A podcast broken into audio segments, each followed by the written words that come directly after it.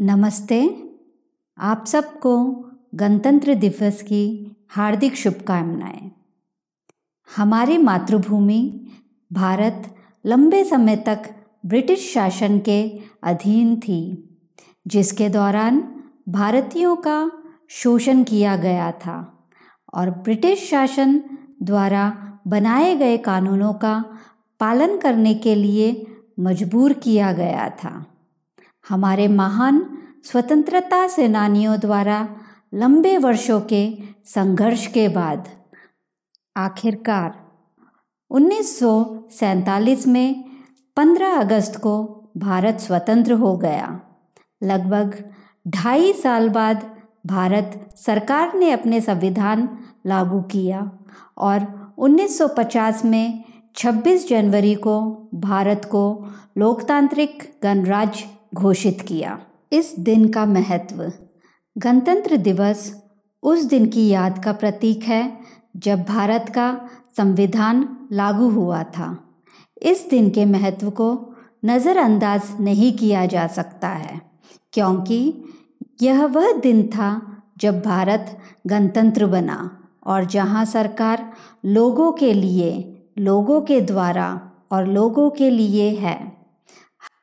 हर साल गणतंत्र दिवस मनाना भारत के साथ साथ विदेशों में रहने वाले लोगों के लिए बहुत सम्मान की बात है।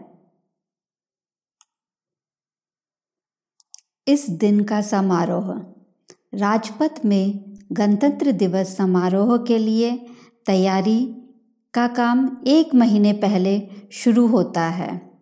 राष्ट्रीय राजधानी नई दिल्ली और राज्यों की राजधानियों में एक प्रमुख उत्सव की व्यवस्था पूरे भारत में होती है। राजपथ नई दिल्ली में भारत के राष्ट्रपति द्वारा राष्ट्रीय ध्वज फहराने और राष्ट्रगान गाने के साथ शुरू होता है। इसके बाद भारतीय सशस्त्र बल परेड राज्यवार झांकी मार्च पास्ट पुरस्कार वितरण आदि गतिविधियाँ होती है।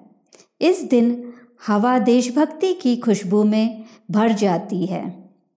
लगभग हर भारतीय नागरिक अपने टेलीविज़न पर राजपथ नई दिल्ली में उत्सव और परेड देखने के लिए सुबह जल्दी तैयार हो जाते हैं। इस दिन लोग अपने निजी मुद्दों को भूल जाते हैं और राष्ट्रीयता और एकजुटता के साथ इस राष्ट्रीय त्यौहार को मनाते हैं। गणतंत्र दिवस ही एकमात्र दिन नहीं है। जब हमें अपने देश के प्रति अपनी देशभक्ति दिखानी चाहिए, बल्कि इसे अपनी दिनचर्या में दिखाना चाहिए। हमें अपने मौलिक कर्तव्यों का सख्ती से पालन करना चाहिए और अपने देश के संविधान का सम्मान करना चाहिए। तभी हम अपने देश को एक विकसित राष्ट्र बनाने में मदद कर सकते हैं, जहाँ हर व्यक्ति समृद्धि, शांति और सद्भाव में रहता है। और यही हमारी स्वतंत्रता सेनानियों के लिए वास्तविक श्रद्धांजलि होगी। जय हिंद, जय भारत। वंदे मातरम।